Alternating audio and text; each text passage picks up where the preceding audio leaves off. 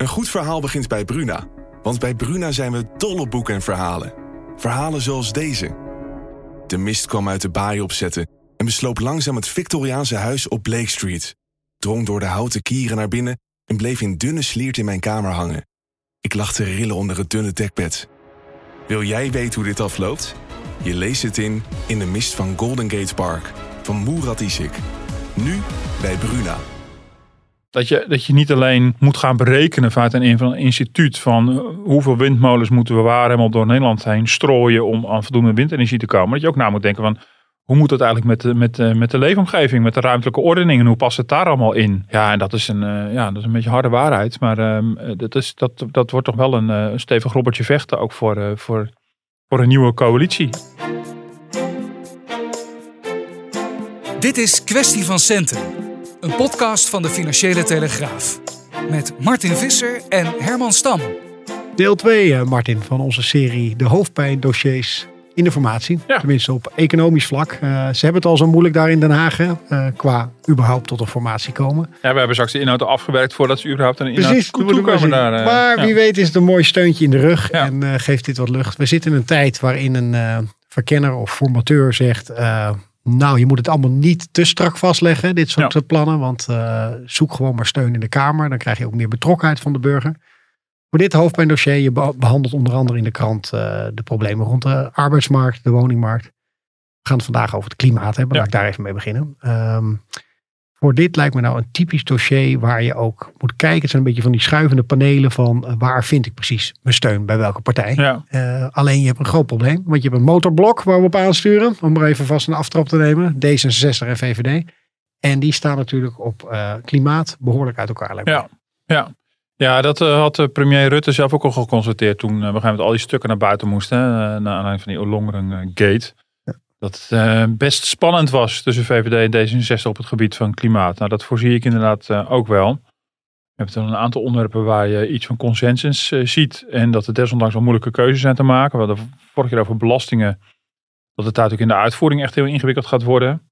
Ja, hier met klimaat zie je natuurlijk wel echt dat de twee grootste partijen die vermoedelijk met elkaar gaan formeren. Dat die gewoon inhoudelijk gewoon heel ver uit elkaar liggen. Niet als je kijkt naar de vrome woorden. Hè. Bedoel, het is eh, onze eigen Mark Rutte geweest die hartstochtelijke pleidooi heeft gehouden in Brussel voor een, uh, een nog hogere doelstelling voor de reductie van CO2. Dus, uh, dus aan de goede bedoelingen ligt het niet. Maar, maar in, in, in ja, wat zijn dan de concrete plannen en de maatregelen? Ja, daar liggen ze toch heel ver uit elkaar. Ja. Nou ben ik blij. Jij bent een gelukkige inwoner van Eiburg daar is ook, wordt altijd ja. een beetje naar gewezen van nou, daar, ik, ik schat jou niet zo in als een GroenLinks stemmer. Daar zitten veel GroenLinks uh, kiezers. maar uh, daar is wat, wat, wat van nou, leuk en aardig al die klimaatmaatregelen, ja. windmolens, maar liever niet voor mijn deur. Nee. En dat is volgens mij precies de discussie die hierin exact. speelt. Van, ja, daar komt het helemaal samen. Ik had ja. um, uh, voor, uh, voor het artikel uh, in die serie gesproken met Alex Brenningmeijer, voormalig ombudsman. En uh, ook met hem had ik het over Eiburg en zei dat is inderdaad de perfecte illustratie van wat hier gaande is. Op Eiburg heb je inderdaad een heel hoge concentratie GroenLinks-stemmers en D66-stemmers. Um, ja, het kwartje is inmiddels iets meer richting D66 opgekanteld en voorheen misschien iets meer GroenLinks. Maar in ieder geval ja, bo bovenmatig veel uh, uh, kiezers met een groen hart, zullen we maar zeggen. -huh. En uitgerekend die wijk komt in opstand tegen de plaatsing van windturbines. Um, ja, uh, op de, uh, vlak voor de kust, dus ja. aan het water, maar op een ja, relatief kleine afstand van de woningen. zijn enorme, enorme windmolens en er is ja. gewoon heel veel discussie over wat dat gaat betekenen voor, uh, voor geluidsoverlast, overlast, horizonvervuiling, wat het voor gezondheidseffecten zou kunnen hebben. En vlak voor de verkiezingen hebben die bewoners, ik heb er zelf niet aan deelgenomen, maar ik ken wel mensen die daar heel druk mee waren maar uh, hebben die mensen hun zin gekregen en uh, is GroenLinks ook een beetje wat teruggekomen in, in het college. Maar dit is ook een heel mooi voorbeeld, dat ook inderdaad Brenningmeijer aanhaalde. Precies een voorbeeld van hoe het niet moet. En zij daar is gewoon min of meer autoritair van bovenaf vanuit het gemeentebestuur bepaald van nou, we moeten zoveel van die, van die dingen plaatsen binnen onze gemeentegrenzen. En dan gaan we daar, daar en daar doen. Mm -hmm. Veel te dicht op woningen. En vervolgens uh, ja, komt je klimaatgezinde achterban gewoon in opstand. En dan de NIMBY's, de Not in My Backyard, die vind je dus ook gewoon volop bij D66 en GroenLinks ja. en kiezers. Dus het is een hele mooie, ja, echt een hele mooie illustratie van hoe, hoe lastig het is dat je met met, ook met breed draagvlak, dat het denk ik best wel is in de samenleving om, om klimaatverandering aan te pakken, toch heel verrekte goed moet uitkijken. Wat doe je precies? En op welke manier grijp je in in, in de leefwereld van mensen? En in de portemonnee. Maar goed, daar zullen we het ook over hebben. Maar denk je niet juist, als, als je daar dus niet voor elkaar krijgt. En dan kan je zeggen, nou goed, dat is een beetje een uh, autoritaire wethouder uh, die dat te snel er doorheen drukt. Maar juist daar zou je toch wel wat aan draagvlak uh, alvast verwachten. En dat, als het daar al niet lukt, hoe moeilijk is het om uh, in andere gebieden in Nederland ja, te Ja, nou, nog moeilijker. Bedoel, uh, dus daarom is het ook zo opvallend. En, um, en, en, is het ook zo'n mooie illustratie. En vind ik het ook, vind ik het ook, ben ik ook wel een soort van blij met zo'n illustratie. Om te laten zien dat het is echt niet zo dat alleen de, de, de, klimaatontkenners of zo moeilijk doen over een bepaald beleid. Dat het alleen mensen zijn uh, die, die uh, heel recht stemmen, die tegen, weet ik veel wat, tegen warmtepompen in hun huis zijn. Nou, dat is natuurlijk helemaal niet zo. Dit grijpt gewoon heel diep in. Uh-huh. En um, het kostenplaatje wat we gepresenteerd krijgen voor de komende tientallen jaren is enorm hoog. En wat het ingrijpt in, in, je, in, je, in waar je woont en hoe je woont, uh, is gewoon heel groot. En dat is een aspect wat ook meegenomen moet worden. God, en dat was de conclusie dus van, ook van Brenningmeijer. En ik begrijp dat natuurlijk voorkomen. Dat is ook een beetje een, een, een, een open deur. Dus ja, dit, de, als je klimaatbeleid tot een succes wil gaan maken, zal op de een of andere manier eh, moeten de, de, Nederlanders, de burgers, veel meer betrokken worden dan tot nu toe. Mhm. En de aanpak van het vorige kabinet, het huidige demissionaire kabinet, met die klimaattafels onder leiding van uh, Ed Nijpels, ja, is toch, het heeft wel tot een resultaat geleid, maar is voor het draagvlak echt een ontzettend valse start geweest. Bij mij is uh, vooral altijd een beeld blijven hangen van, nou, dan kwamen er berekeningen van, nou, zoveel gaat het kosten voor jou als burger als je je huis gaat vergroenen of noem maar op. En dan bleek het weer niet helemaal te kloppen, die berekening. Ja, dat helpt ook, ook allemaal niet. Nou, dus in die zin, maar het moest ook onder stoom en kokend water. Waardoor je zag natuurlijk dat allerlei kabinetten het een beetje min of meer lieten, lieten liggen. En dat het dan het afgelopen kabinet daar ineens wel vaart mee maakte. Uh, onder leiding dus van Ed Nijpels. Uh, ja, en dan moet er in heel korte tijd iets gedaan worden. Een proces wat eigenlijk veel langer zou moeten vergen. En dan worden er fouten gemaakt. Dat helpt ook allemaal niet. Mm En dan, is, dan komt er heel veel wensdenken bij kijken. Ja, en gaandeweg ja, komt toch een beetje de, de inconvenient truth komt dan naar boven. De ongemakkelijke waarheid. Het kan gewoon niet voor weinig geld. En dan gaat het gewoon diep ingrijpen. En dat zie ik nu in de analyses ook terug. Ik had ook contact met het economisch bureau van Rabobank. Waar ook allerlei mensen naar de klimaateconomie naar zitten te kijken. En die zeggen ook van, je hebt gewoon de afgelopen paar jaar, misschien juist door het klimaatakkoord, wel heel goed gezien van wat is haalbaar, wat is niet haalbaar. En dan zie je bijvoorbeeld woningen van het gas afkrijgen, blijkt gewoon veel duurder dan gedacht. Nou, dat is uh, iets om rekening mee te houden. Um, uh, windmolens op zee zijn populairder dan windmolens in de achtertuin. Nou, hadden we van tevoren kunnen bedenken, maar door schade en schande zijn ook allerlei politici wijzer geworden.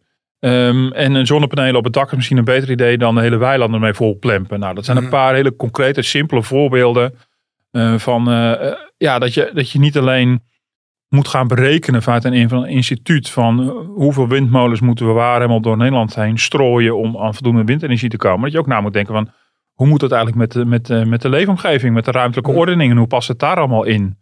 Ja, en dat is een, uh, ja, dat is een beetje harde waarheid. Maar uh, dat, is, dat, dat wordt toch wel een uh, stevig robbertje vechten ook voor, voor, voor een nieuwe coalitie. En dan is de vraag of zo'n programma van D66 dat echt alles overhoop haalt, wel reëel is. Versus een, een verhaal van de VVD dat, dat nagenoeg voor je gevoel ongeveer niks doet in het verkiezingsprogramma. Mm -hmm. daar moet een, een, een gulden middenweg in worden gevonden. Ja. En dan toch ondertussen wel die doelstellingen halen. Dat ook, want daar heeft Nederland zich aan gecommitteerd. Ja. Dan kan je eh, de Telegraaf niet verwijten dat we niet snel op de trom sloegen. Van, uh, pas op, want het gaat bij de burger, voor de burger ook Zeker. veel meer kosten dan gedacht. Denk je nou, geloof je erin van, ja, ik wil niet zeggen verdoezeld, want dat klinkt weer als een soort conspiracy, maar dat sommige dingen gewoon niet helemaal goed zijn doorgerekend, om, ook omdat het een beetje een te harde boodschap was?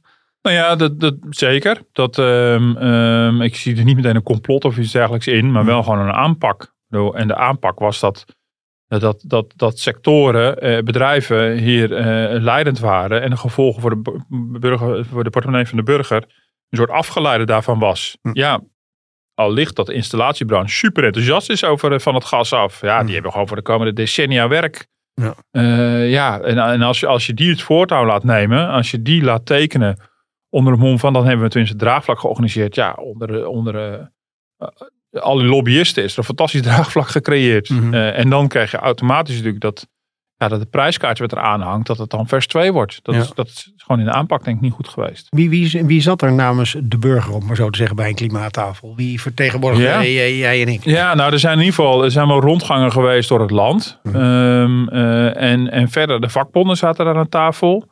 Ehm, milieuorganisaties. Nou, dan hangt een beetje van je eigen voorkeur af of je daar nog vertegenwoordigd voelt. Mhm. Ehm, dus in die zin, eh, werd, ja.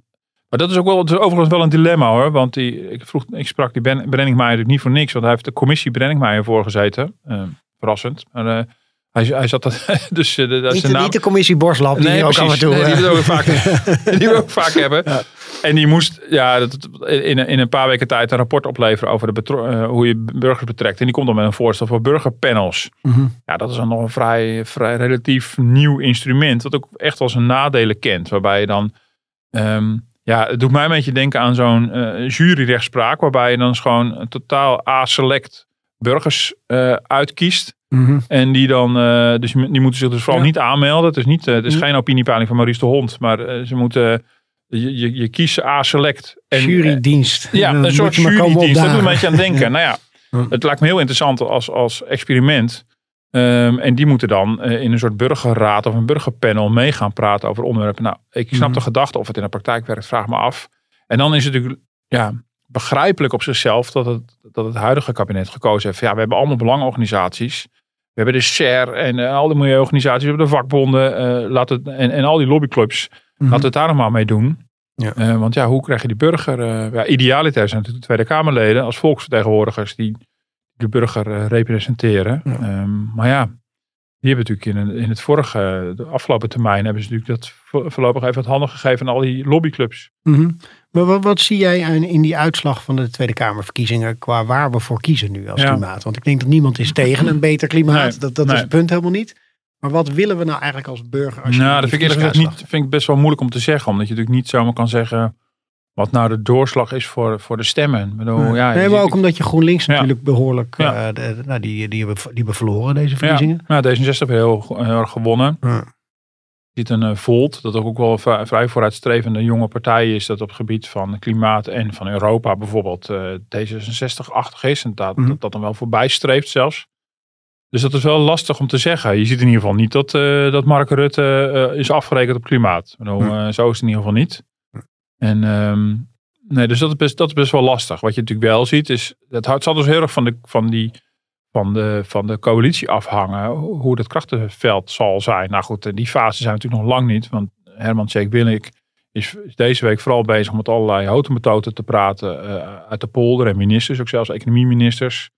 In mijn optiek om vooral heel veel tijd te rekken. Ik bedoel dat we ook langzamerhand een beetje de, de, de, blamage van Rutte vergeten. Ja. Nou, eh, Alle wonden hield, weer eh, gelikt ja, zijn. Ja, Ja. precies. tijd hield ook deze wonden dan weer opnieuw. Dus ook wat een beetje over. Want het is vrij inhoudelijk natuurlijk om met de economieministers te praten. Met, met de SHARE-voorzitter en, en, en directeur van het cultureel, Sociaal Cultureel Planbureau. Goed, dat gebeurt deze week. En op een gegeven moment moet ik wel een beetje duidelijk worden van... is het VVD, D66, CDA en GroenLinks bijvoorbeeld? Ja, dan heb je natuurlijk met D66 en GroenLinks een heel duidelijk klimaatblok. Mhm. Als het in plaats van GroenLinks een andere partij is, dan krijg je weer een andere verhouding. Dus maar in ieder geval, daarom is het denk ik handigst om in, in de basis gewoon even te kijken naar VVD, D66. Die zullen het sowieso met elkaar uit moeten zoeken. En daar zit al heel veel spanning op de lijn. Ja, zullen we die eens eventjes eh, gaan doornemen, die spanning? Eh, want eh, straks gaan we natuurlijk weer eventjes in die rol van formateur zetten, waar je dus de overeenkomsten ziet. Maar eerst Ja. eens eventjes waar ze het juist totaal niet op gaan vinden. Ja. Wat is het belangrijkste twistpunt eigenlijk? Nou ja, laten we eens, mag ik eens iets over het proces zeggen? Wat, Mhm. wat echt onhandig is. We hebben het hele tijd over doorrekeningen gehad. En nou, deze partijen hebben allebei wel laten doorrekenen door het Centraal Planbureau. Maar ze hebben nog niet laten doorrekenen door het Planbureau voor de Leefomgeving. De VVD in ieder geval niet. Ehm, en eh, ik begrijp dat in ambtelijk Den Haag dat wel als redelijk onhandig wordt gezien. Omdat, nou, we hebben het al een paar keer over gehad. Die doorrekeningen ook een soort basis zijn voor formatiegesprekken. Ja. Nou, ik heb in ieder geval wel de doorrekening van het Centraal Planbureau voor me. Dan zie je natuurlijk vooral wat ze aan, aan, aan milieuheffing allemaal doen. Maar ja, je ziet ook dat, dat, dat Rutte en de VVD ervoor kozen van nou, we gaan niet laten doorrekenen voor het Planbureau voor de Leefomgeving. Want ja, we hebben toch het klimaatakkoord al en dat is al doorgerekend. Mhm. Even Dus, eh, klimaatopmerking. Je print het ook nog in kleuren, Martin. Ja, ik print het had nog in gewoon in zwart-wit. Ik zie dat- hier een pak papier voor. Ja, nee, zeker ja. Ja, zeker. Dat zijn mooie Een kleurtjes. beter Is dat milieubegrip bij jezelf. Dat weet ik, weet ik niet. Dat is een geintje. Om even aan de luisteraars aan te geven dat hier een groot pak papier vol. Zeker, zeker. Nou, dit zijn eh, van die boekwerken, dat is, eh, ik zal nog even ermee eh, even net de stapel van maken. Die, als je die op je computer moet hebben, dan eh, word je niet vrolijk. Mhm. Dus dat is, wel, dat is wel lastig. En er is ook een ambtelijke commissie geweest eh, onlangs, die begin van het jaar ook een stuk naar buiten heeft gebracht met eh, ehm, eh, de, de, de, nou, de wegwijzer voor klimaatkeuzes, werd het genoemd. En dat moet dan een soort basis vormen voor, voor de formatie. En daar is heel praktisch ook een soort afvinklijst van de belangrijkste vragen is daarin opgesteld. Belangrijkste vragen tijdens de formatie. En ja, ik begrijp een beetje uit, uit die kringen eh, dat het ook de gedachte is van ja, de, de VVD heeft niet zo heel veel plannen opgenomen. Maar via deze afvinklijst kun, kan, kan je in ieder geval gewoon wel beginnen met de klimaatparagraaf. Dus dat was, wordt wel als enigszins problematisch gezien dat, dat de VVD daar zo terughoudend mee is om duidelijk te maken wat ze allemaal eh, willen. Nou goed, en dan in die vragenlijst komen bij een van de, de voor de hand liggende vragen komt bijvoorbeeld ook eh, terug, waar komt de rekening te liggen? Nou Hmm. goed, ehm, ik noem er maar een, wat doen we met rekeningrijden en dergelijke. Mhm. Maar goed, dus dat is eh, procesmatig. Ja, en als je dan vervolgens... Maar een- dat is vrij eh, oppervlakkig van wat doen we met rekeningrijden? Dan doe je gewoon, zeg je Ja. gewoon eigenlijk niks eraf. Nee, bijvoorbeeld is het is een Ja. heel advies met allemaal Ja. voorstellen, weet ik wat allemaal. Maar als een soort praktische handleiding, eh, en ik begrijp dat dat vrij bewust is gedaan, is er een, een, een A4'tje met een afvinklijst met de belangrijkste vragen. Hm. Zodat je tijdens de formatie vast wel even de, alle verschillende vragen die beantwoord moeten worden, wel uit elkaar kan halen. Hm. Als een soort opstapje voor, de, voor de onderhandelingen. Ehm, ja, wat, wat natuurlijk vrij, eh, wat, wat natuurlijk vrij, vrij praktisch is. Omdat de vraag is of de verkiezingsprogramma zelf voldoende aanknopingspunten biedt. Mhm. Maar dat is natuurlijk wel lastig als je, dat, als je je klimaatparagraaf niet heel erg hebt, eh, hebt eh, uitgeschreven. In je, in, je, in je verkiezingsprogramma zoals de VVD dat heeft gedaan. En verwijst naar het klimaatakkoord. Terwijl je weet dat het klimaatakkoord niet voldoende is om de doelstellingen te halen. Dan is de vraag, maar wat wil je dan? Mhm. Ga je dan al formerend ontdekken wat je eigenlijk wil als partij? Dat is wel, maar goed. Dus dat is een procesmatige, dat is wel een, de Lastig basisvraag is misschien eerst van, eh, wil je überhaupt eh, die doelstellingen aanscherpen om het ja, te de halen, consensus. eh, maar ik mocht pas aan het eind over consensus hebben. Maar de Ja, consensus is dat de klimaatdoelen Dat door iedereen worden onderschreven. Ja, oké, ja. Goed, dus net zoals de consensus dat iedereen de arbeidsmarkt wil aanpakken. En dan is natuurlijk de vraag, maar hoe dan? Mhm.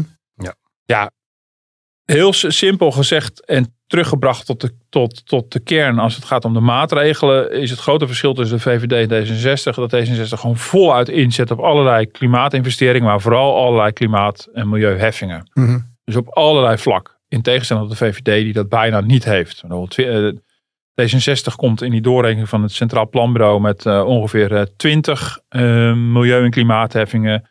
En de VVD komt niet verder dan vijf. Nou, eh, het aantal voorstellen wat een impact heeft op de, op de lasten. Dus, dus dat is ook al een, een, cruciaal verschil Mhm. tussen, tussen beide partijen. En dan heb je bij D66 het van vliegen tot autorijden, ja, dat gaat echt eh, zware gaat- industrie. Zeker. Dus alles wat je kan beden- bedenken zit erin. Ik bedoel, Ja. We hebben natuurlijk de, de, die, die veestapel hebben we het al eerder over gehad. Dat is dan niet een, een, een last, maar dat is een uitgave als je de boeren wil eh, compenseren. Mhm. Eh, maar als je het echt hebt over heffingen, dan heb je bijvoorbeeld het invoeren van rekeningrijden. Ehm, de- wat ook met zich meebrengt, dus de, de motorrijtuigenbelasting willen, willen afschaffen. Je krijgt een heel ander systeem van, eh, van betalen voor het autorijden. Dat is namelijk naar gebruik en naar emissie. Mhm. En, eh, en op welk tijdstip je op de weg bent. Dus dat wordt een enorme verschuiving van lasten is dat. Dus je bent een deel van je last eh, van de motorrijtuigenbelasting ben je kwijt. Maar er komt een kilometerheffing voor terug. Maar inderdaad, ook D66 wil ook een belasting op vlees, een CO2-heffing voor de luchtvaartmaatschappijen, een verhoging van de vliegbelasting, verhoging van de energiebelasting.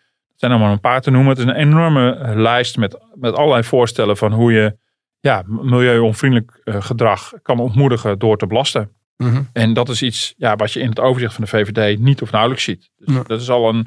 En dit zijn natuurlijk dingen die allemaal voorstellen die rechtstreeks raken. Ja, of in je persoonlijke portemonnee of in, in de financiële huishouding van, van bedrijven. Wat ga je richting bedrijven doen? Sluit je aan bij de CO2-heffing van Europa? Of zet je er zelf een kop op omdat je Mhm. vindt dat we sneller moeten zijn omdat we onze doelen anders niet halen? Ja. Dus dat is een heel cruciaal verschil in aanpak tussen, tussen beide partijen. Denk jij, ik zit net te denken, de- dat het van belang is, die, die plannen van de VVD liggen niet helemaal vast, of daar geven ze nog niet echt open kaart over. Eh, van Rutte wordt vaak gezegd van het is een behoorlijk linkse VVD-premier. denk je dat dat ook een rol gaat spelen hierin? Dat hij dit veel belangrijker vindt dan bijvoorbeeld zijn VVD-achterban? Ja, nou dat zou best wel kunnen. Maar dat is wel, ja, hij is nog wel ambivalent van mijn gevoel. omdat natuurlijk, ik zei al, dat, dat hij in Brussel wel een hartstochtelijk voorvechter was voor de, de, de aanscherping van de, de, de reductiedoelstelling. Want uh, in 2030 zou de CO2 met 49% moeten worden gereduceerd. En nu, nu koers men aan op 55%. En nou, een van die vragen in dat afvinklijstje wat de ambtenaren al voor hem hebben gemaakt is van, ja, vertaal je dat ook in 55% reductie voor Nederland? Want die 55% is voor heel Europa, maar hoe ga je dat verdelen? Heb je zelf die ambitie? Ben je bereid om, uh, ja, na 2030 zijn er weer nieuwe doelstellingen. Dan willen we willen helemaal klimaatneutraal zijn eh, richting 2050. Ben je al bereid om in aanloop naar 2030 de investeringen te plegen die voor daarna dan weer nodig zijn? In algemene zin, uh, als je Rutte daarover hoort, bijvoorbeeld in Brussel of, of op, op andere gelegenheden, um, schaart hij zich altijd al achter dat soort doelstellingen. Mhm. Alleen is het wel zoiets, ja, dan moet op een gegeven moment wel boter bij de vis komen. Bedoel, waar, waar blijkt het dan vervolgens uit en hoe zorg je dat het voor elkaar komt? Ja. En hoe voorkom je dat je toch weer belandt in allerlei, in allerlei rechtszaken um, uh, van uh, Urgenda onder andere, uh, ja, die je eraan houden dat je, dat je, je hebt gecommitteerd aan bepaalde doelstellingen. Mm Um, en ik snap op zich de worsteling wel. Hè? Ik begrijp het heel goed, want er zijn natuurlijk grote economische belangen mee gemoeid. Uh, de hele discussie in Nederland bijvoorbeeld over de CO2-heffing. Dat is best wel. Uh, ik, ik, begrijp heel goed dat je daar. Dat je al die belangen wilt, wilt meewegen. Dat je weer wil voorkomen dat je weer zo hard voor de troepen uitloopt. Vergeleken met andere landen. Dat je bepaalde industrieën mogelijk wegjaagt uit mm. Nederland. Dus het argument is op zichzelf valide. Dus, maar daar moet je op een gegeven moment wel een soort van balans in zien te vinden. En um, nou ja, tot nu toe merk je dat hij daar niet heel erg kleur bekent. Niet heel erg duidelijk maakt wat hij wil. Hoe kijk je zelf tegen die discussie aan? Want je natuurlijk vaak hoor je mensen zeggen van ja goed, we zijn een postzegel in de hele wereld. Ja. Allemaal leuk en aardig dat wij voorop willen lopen. Maar goed, als ze aan de andere kant van de grens uh, vol zitten te stoken, dan uh, nou, schiet het niet zo op wat Nederland doet. Nee, dat is waar. Vind je dat we een voorbeeld moeten zijn? Of, of dat misschien kan het hele goede uh, handel opleveren als we hier voortstrevend zijn? Ja. Nou ja, ik, ik, Um, ik denk dat je op zoek moet bij een manier naar het. Ja, het is, het is een heel genuanceerd antwoord hoor. Maar echt nog wel een soort juist tempo. Ik bedoel, ik vind dat je. Natuurlijk, je kan zeggen van nou, uh, wij stoten maar zoveel 0,00000 zoveel procent uit van, van de wereldwijde CO2-uitstoot. Hmm. Dus wat heeft het voor zin? Ja, ja, zo, ja, zo kan uiteindelijk elk land redeneren, behalve hele grote landen natuurlijk. Maar ja, dat, daarom is natuurlijk de gedachte dat je natuurlijk internationaal met elkaar optrekt. Maar dan moet je wel jouw aandeel leveren. Um, dus in die zin denk ik dat je ook gewoon een, je hebt natuurlijk ook gewoon een verantwoordelijkheid richting je eigen burgers. En, eh, en ook een, een rol in het internationale verband. Als je er afspraken over maakt, moet je ze ook nakomen. Uh, dus natuurlijk is het zo dat als wij als enige dit zouden doen en België en Duitsland, uh, die, die, die bakken er helemaal niks van. En alle, alle viezigheid waait gewoon ons land binnen. Dan denk je, mm. waarom doen we dit? Maar dat is natuurlijk niet het geval. Ik bedoel, bepaalt niet zo dat Nederland nu op dit moment voorop loopt. Sterker nog, Nederland loopt heel erg achter op allerlei, op allerlei terreinen. Dus we moeten echt ons been bijtrekken. En dat, dat heeft ook verband met dat andere uh, aspect. Als we voor, voorop zouden lopen, kunnen we dan ons. We hebben daar dan ook economisch wat aan. Dat is mm steeds het argument ook geweest. Ik denk dat dat dus in zekere zin waar is. Als je, als je bij hem niet met, met, met overheidsinvesteringen eventueel. of het faciliteren van private investeringen in allerlei milieutechnologie. Um, dat tot een bloeiende sector maakt in Nederland. Dat daar innovatie uit voortkomt. Uh, dat op een gegeven moment misschien ook wel weer te, te vermarkten is. Waar je mhm. misschien je geld mee kan verdienen. Dus dat geloof ik ook wel. Alleen ik vind het een beetje, een, beetje een, een, toch een beetje een lachwekkend argument. Op het moment dat je dat aanvoert. Als je nog heel erg achterloopt bij de rest. Snap je? Dus maar op zich is dat voor de langere termijn. Zou dat wel een visie kunnen zijn. Nou, dan moet je wel ook een duidelijke business case hebben. En het moet ook niet een beetje een praatje voor de vaak zijn. Maar mhm. dat je bijvoorbeeld nu met het Wopke Wiebersfonds. Um, dat u 20 miljard mag gaan verdelen in de komende paar jaar. Dat je kijkt of een deel daarvan ook in, in, in duurzame uh, projecten gestoken kan worden. Waar je ook als Nederland op een manier ook economisch misschien profijt van hebt. Nou, dat, dat zie ik op zichzelf wel. Ah, je moet er ook wel reëel in zijn. Maar we komen van heel ver. Mm. Blijven we dat eigenlijk zo noemen? Het Wopke Wiebesfonds. Ook al is Wiebes al lang ja, eh, vertrokken. Ja, dat is waar. Het Nationaal Groeifonds. ja, nationaal, nee, ja, ik, weet meteen wat je bedoelt. Ja, maar, nee, daarom. Dus het bekt zo Het houdt gewoon altijd deze naam. Het, kwak, het kwartje van Kok en dan heb je het Wopke. En, en Wopke Wiebesfonds. Ja, de duizend euro van Rutte. En, ja. Uh, ja. En geloof je ook in uh, dat die bedrijven een beetje, nou, om in deze terminologie te blijven, de, het zelfreinigend vermogen, dat bedrijven het gewoon uit zichzelf gaan doen omdat ze denken van dat moet, ik word erop afgerekend door mijn aandeelhouders of ja. uh, mijn klanten. Dat je eigenlijk niet zoveel hoeft te... Kijk, ik zie in die, wat je zegt. Die, die, Ja, je bedoelt, D66 eh, heeft een ja. waslijst aan belastingen. En dat Ja. moet dus eh, eigenlijk gedrag gaan verbeteren, toch? Ja. Dat, dat is uiteindelijk... eh, het hangt een beetje van je mensbeeld af. nou, Ja, ik weet niet hoe. Of, ja, het hangt een beetje vanaf of jij erg onder de indruk bent van de blauwe ogen van de gemiddelde CEO. Hm. Nou, Ik zie aan je dat jij enorm onder de indruk bent. ik, ben, Ik heb dat wat minder. Ja. Maar eh, nee, maar natuurlijk is het zo. Ik, bedoel, ik mag eh, voor de krant ieder jaar naar Davos. eh, en dan eh, hebben we het een week allemaal over, eh, over alle goede dingen in het leven. Die we Mhm. met elkaar moeten nastreven. En natuurlijk geloof ik best dat er CEO's rondlopen. En zeker ook Nederlandse. Die heel graag het voortouw willen nemen op het gebied van duurzaamheid. Daar kennen we ook in Nederland echt wel de voorbeelden van. Ehm, en dat is allemaal helemaal bepaald niet perfect. Waardoor maar eh, Unilever wordt ook vaak genoemd. Of DSM of Philips. Of eh, tal van voorbeelden van, van, van bedrijven met CEO's aan het roer. Die echt wel begaan zijn met dit soort thema's. Soms is het misschien een beetje een hobbyproject. Nou, ook prima. Eh, ehm, maar de vraag is natuurlijk of dat genoeg is. Of je, of je klimaatbeleid kan maken op basis van de goedwillendheid van die CEO's. Want Mhm. aan het eind van de rit worden die CEO's eh, ook ergens op afgerekend. Ja. En tegenover al deze fiscale prikkels die D66 wil invoeren, die deels al bestaan, staan allerlei financiële prikkels die de aandeelhouders meegeven aan die CEO's. Dus Mhm. blijkbaar worden deze CEO's eh, erg ge- getriggerd door financiële prikkels. Mhm. Ehm, dus tegenover het bonusbeleid, dat uh, samenhangt met de korte en de lange termijn doelstellingen van het bedrijf, is het misschien wel goed om, om belastingprikkels ook uit te delen om een bedrijf de goede kant op te duwen. Mhm. Dus, dus ja, allicht. Bedoel, je, komt er niet als bedrijf niet ook willen. En het is op zijn minst in de mode om, om, eh, om hiermee aan de slag te gaan. Maar ik denk dat het wel goed is. En dat zullen ook die bedrijven beamen. Want dat helpt ook voor een gelijk speelveld. Dat de bedrijven die niet zo hard lopen, dat die mij niet financieel ook worden afgestraft, Mhm. eh, afgestraft door, eh, door eh, CO2-heffing bijvoorbeeld. Ja. En dan zullen die bedrijven altijd zeggen, ja, maar we doen het natuurlijk niet omdat, omdat het moet van de politiek, maar we doen het omdat we zelf heel graag willen. Nou, prima, we gunnen hun dat, dat, dat verkooppraatje. Ehm, maar ik denk niet dat je, dat je kan zonder financiële prikkels. Ja. Zo, zo werkt het nu, nu eenmaal. Maar goed, dat is misschien ook de economie in mij, hoor, die ook heel erg op die manier redeneert. Dus, Ja. ehm, in, in die doorrekening hoor je ook wel eens de verhalen van... ja, dan komt het vooral bij de burger en bij het MKB te liggen... en juist niet bij Ja. die grote bedrijven. Ja. Hoe komt dat? Is dat hun lobby? Wat, wat, wat, zit Ja, erachter? nou, dat is een lobby. En dat is, heeft ook te maken met het internationale speelveld. Hm. En eh, dus het is zeker ook de lobbykracht. Er is ook een enorme lobbykracht geweest, ook in Europa, voor die CO2-heffing. En, eh, en met de gedachte ook aan de, achter CO2-heffing is dat je, dat je een beperkte hoeveelheid CO2-uitstoot in de markt zet. Daar zit dan een prijs aan vast. En eh, dat zou een schaars goed moeten zijn. Nou, op een zeker moment eh, er zijn er zoveel rechten ehm, eh, beschikbaar gekomen dat het helemaal niet zo schaars is. En dus keldert die prijs en zijn CO2-rechten eigenlijk veel te goedkoop. Maar dat heeft ook alles met die lobbykracht te maken. Toch ook de angst vanuit Europa, stel ik me zo voor, dat we straks misschien harder lopen in andere delen van de wereld en, onze, eh, en on- onszelf uit de markt prijzen. Nou, dat, datzelfde spel zie je in Nederland natuurlijk ook. Hm. Nou, we hebben natuurlijk de afgelopen kabinetsperiode gezien hoe, hoe bepaalde bedrijven relatief makkelijk toegang hebben tot het torentje. Eh, of tot de formatietafel, of tot de fractievoorzitterskamers.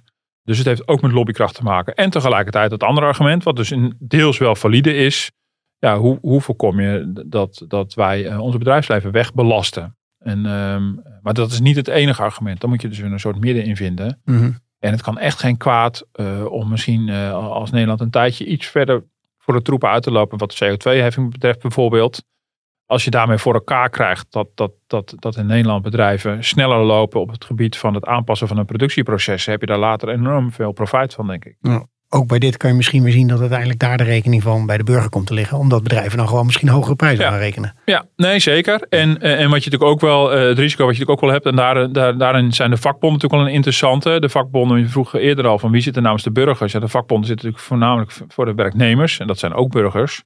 Maar het zijn bijvoorbeeld op een zeker moment ook, ook wel de, de- zijn ook de vakbonden geweest die eh, in eerste instantie vanuit het centrale, eh, vanuit de centrale besturen heel erg aan de kant van de, van de milieuorganisaties zaten. Maar vanuit de sectorenkant eh op een gegeven moment ook dat de OR'en van al die grote industriële bedrijven zich begonnen Mhm. te roeren. Ja.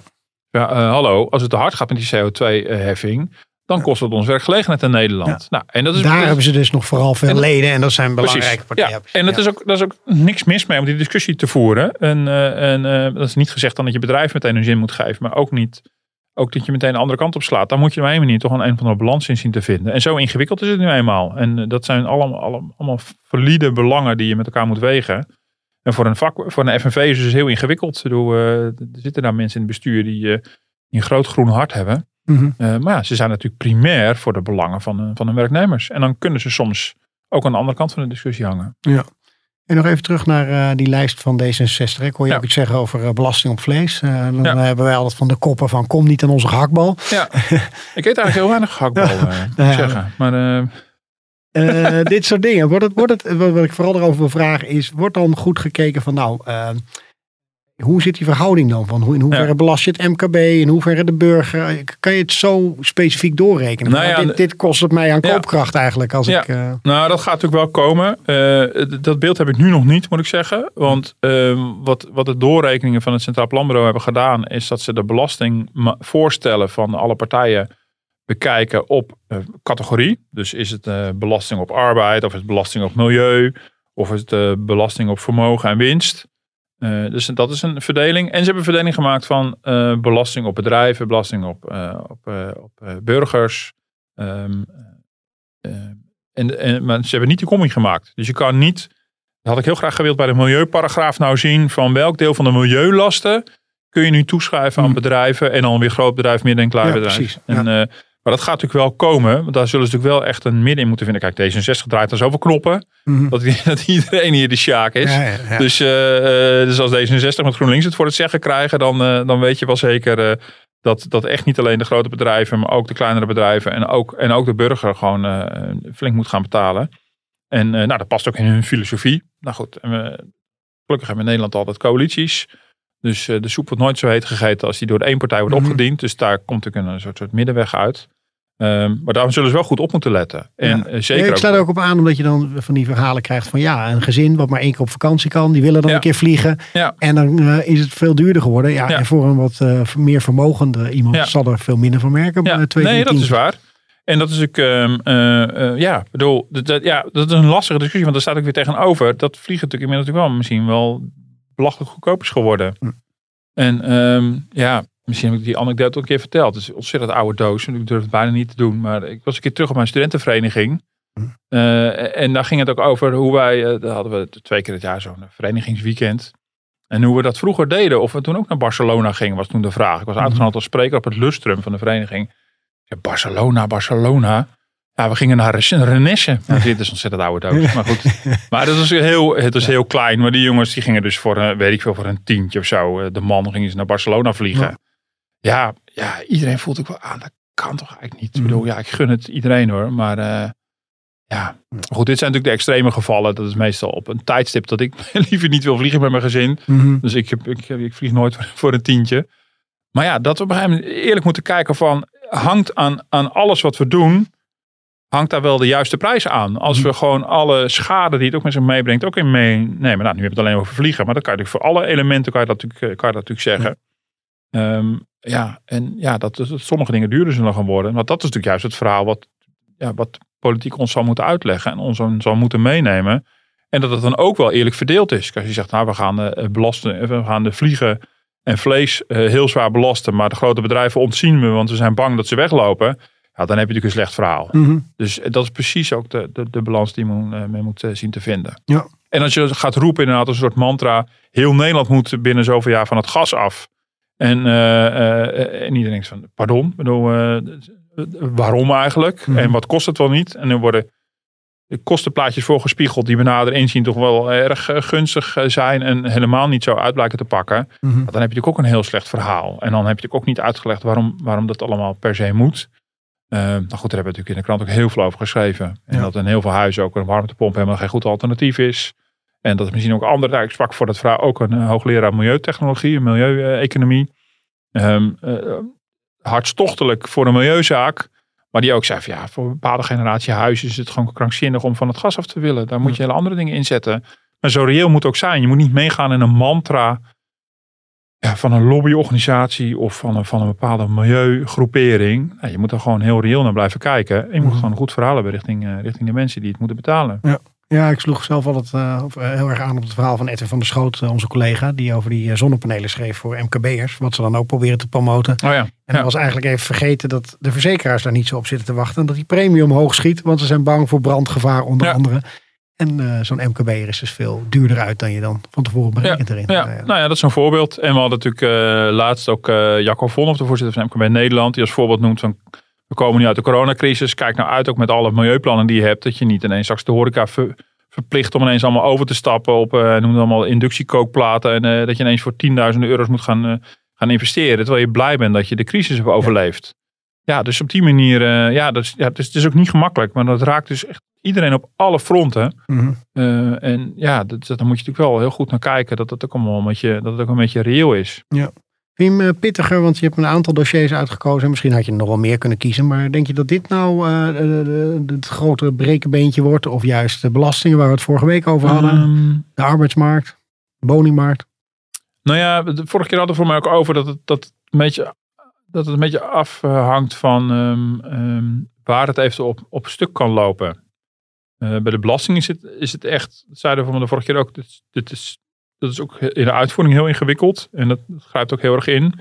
Hier zie je vooral de politieke tegenstellingen heel sterk. Hm. En dan hangt het heel erg van af wat de krachtsverhoudingen straks worden. Of GroenLinks erbij aanschuift of niet. Uh, of inderdaad dat groene hart wat, uh, wat Rutte wel eens eerder heeft gezegd te hebben. Of hij dat laat spreken. Of hij denkt dat hij dat wel weet te verkopen in zijn eigen achterban. Um, dus dat is best wel, best wel lastig. Maar de verschillen zijn hier wel heel erg groot. Hier zie ik nog niet meteen 1, 2, 3 een consensus. Behalve dan dat er consensus is. Iedereen staat wel achter de, achter de doelen. Mm -hmm. Dus met mooie woorden kom je heel eind hoor. Maar in de uitwerking. Um, ja, weet je, ze hebben natuurlijk de afgelopen kabinetsperiode met die klimaattafels en het klimaatakkoord. Voor de buren zijn ze natuurlijk een heel eind gekomen. Als je het nou allemaal gaat opschrijven, wat het betekent. Je gaat het laten doorrekenen. En wat de, wat, de, wat de implicaties zijn, dan wordt het ingewikkeld. Eén voordeel is misschien wel, dat bleek ook uit eerdere doorrekeningen, is dat het een rekening is die je wel uitsmeert over heel veel jaar. Mhm. Dus als je kijkt dat het op jaarbasis betekent, is het misschien wel te overzien. Maar als je dat allemaal optelt natuurlijk, wat het, uh, wat het zou kunnen betekenen, is, het, is het, de impact best wel, best wel groot. Ja. Uh, tot slot, volgens mij hebben we de hele podcast uh, het, woord kernenergie nog niet uh, gebruikt. Nee. Nou zeg ik niet dat dat meteen de oplossing is, want ik weet dat het vrij lang duurt voordat je een, een kerncentrale hebt gebouwd. Maar daar is ook wat meer consensus Ja. over dan we dachten toch Ja. vooraf. Zeker ja. Want deze Nee, dat was, valt te praten ja, erover. Ja, nee, dat, dat was wel aardig. Want um, ik, ik, we zoomen natuurlijk inderdaad heel erg in op de financiële kant. Maar goed, daar zit ook misschien iets meer mijn expertise. Um, want dat is in, voor het verhaal heb ik ook verdiept in meer de, de, de, de energievormen. En daar zit dus wel relatief veel consensus. Dat, dat zeiden die, die, bijvoorbeeld die twee Rabo-onderzoekers die ik hiervoor gesproken heb. Die heel erg vanuit de technologie dit benaderen. En die zeiden van nou, er is eigenlijk best wel veel consensus uh, tussen de partijen. Uh, want iedereen is afgeknapt op die biomassa op hout. Nou, dat hebben we natuurlijk uh, gezien hoe, hoe um, Jesse Klaver het moeilijk kreeg bij Nieuwsuur. Die daarmee geconfronteerd werd. Dat zijn wethouders allemaal nog steeds biomassa-centrales in de planning hebben zitten. Maar daar consensus, nou dat is toch bij nader inzien niet een heel erg goed idee. Hebben we er ook eentje van vlak tussen ons in, hè? tussen Eiburg Ja, en Muiden. ja, om, ja. uh, waar, ja. Ja, dus, uh, dus als, als, als energievorm, uh, nou, we hebben het al even gehad over, over windmolens, uh, dat je die beter op zee kan plaatsen dan voor de kust van Eiburg. En dus in die zin, en wat, wat de toekomstige energievormen zijn die, die al dan niet zinvol zijn om in te investeren. En kernenergie ontstaat ook een soort van consensus over. Alleen tot 2030 hebben we daar nog niet zoveel aan. Dat Mhm. is een beetje het probleem. VVD is natuurlijk uitgesproken voor en D66 is niet per se tegen. Ja. En je ziet wel, eh, dat is echt wel interessant, het is wel gekanteld in, in de laatste jaren, dat het steeds beter bespreekbaar is. Ik vraag me wel een beetje af wat, er nou, wat, nou, de, ja, wat nou de praktische implicaties daarvan Je moet wel een keer een knoop doorhakken, toch? Vooral omdat het zo lang duurt. Het duurt Dus heel erg keer- lang. ja. En dan is ook de vraag of daar, een, eh, of daar een, eh, een, een, een goede business case van te maken is. Of het, of het allemaal uit kan. Hm. Wanneer het ons iets oplevert. Dus een soort middenweg zou kunnen zijn dat je borstelen langer open houdt dan, dan de planning was. Ehm, dat hoor ik ook wel als, als suggestie. Eh, maar dat is allemaal lange termijn werk. Dus Ja. we hebben nog een doelstelling tot 2030. En, en, en dan heb je aan de kernenergie helemaal niks. Ja, het zou te kunnen zijn dat het een soort, soort afleidingsmanoeuvre wordt in zo'n regeerakkoord. Die zegt van oh, we zitten helemaal in op kernenergie. Terwijl iedereen weet, ja, dat is helemaal leuk en aardig. Maar dat is pas voor de langere termijn. Niet, Mhm. Dat betekent overigens niet dat je er niet over na moet denken. Ehm, eh, want ook over de lange termijn moet je nadenken. Maar dat betekent tegelijkertijd dat je voor de kortere termijn wel nog iets moet. Maar dit is, dit is zeker een interessante. Eh, en dan is ook de vraag, waar zetten we hem neer? Ja. Eh, Ja, want dan krijg je hetzelfde als met die windmolens natuurlijk. Van ja, not in my backyard, toch? Ja, precies. Ja, ja. Dus uh, het zal wel weer ergens aan de grens worden met een ander land. Zodat we de, de, de ellende met je delen als het misgaat. Maar, ah, ja, goed. Ik weet nog uit mijn tijd als correspondent. Ze zitten ook heel dichtbij ons eigenlijk. Diegenen die in België staan, toch? Dus, uh, ja, nee, zeker. Dus uh, voor mij zijn heel veel kerncentrales staan ergens op randen van landen. Ja. want ja, het is allemaal super veilig. Maar voor de zekerheid... Ja, betrekken we Ja, dus het heeft altijd iets... Dat, dus ik begrijp ook wel de, de, de, de de moeite daarmee. Je zit met het afval, maar je zit ook vooral met die veiligheid. Dat, uh, dus dat is echt wel een, een lastig ding. Maar tegelijkertijd begrijp ik ook wel dat, je, dat gewoon steeds meer mensen zijn die in de mix mm ontkomen er gewoon bijna niet aan. Hebben we dat, hebben we dat nodig? Dus dat kan nog wel interessanter worden. Ja. Mm. ja. Uh, dankjewel. We gaan ons opmaken voor uh, deel 3 uh, volgende week. de woningmarkt. Ik denk woningmarkt. dat veel mensen in geïnteresseerd zijn. dus, Waarom lukt het toch maar niet om 100.000 huizen te bouwen? Ja, Zo dat is eigenlijk de centrale vraag. Precies. En mail daar ook over op podcast.dft.nl als u iets wil weten van Martin op dat vlak. Gaan we uitgebreid bij stilstaan. We zijn terug te luisteren op iTunes en op Spotify. En wat we ook leuk vinden is als u ons een beoordeling daar achterlaat. Want dat geeft ons een goede rating. Hè? Eventjes een ja onbeschaamd reclame maken voor, voor onszelf een keertje. Maar doe dat, eh, dat wordt eh, gewaardeerd. Bedankt voor het luisteren. Tot volgende week.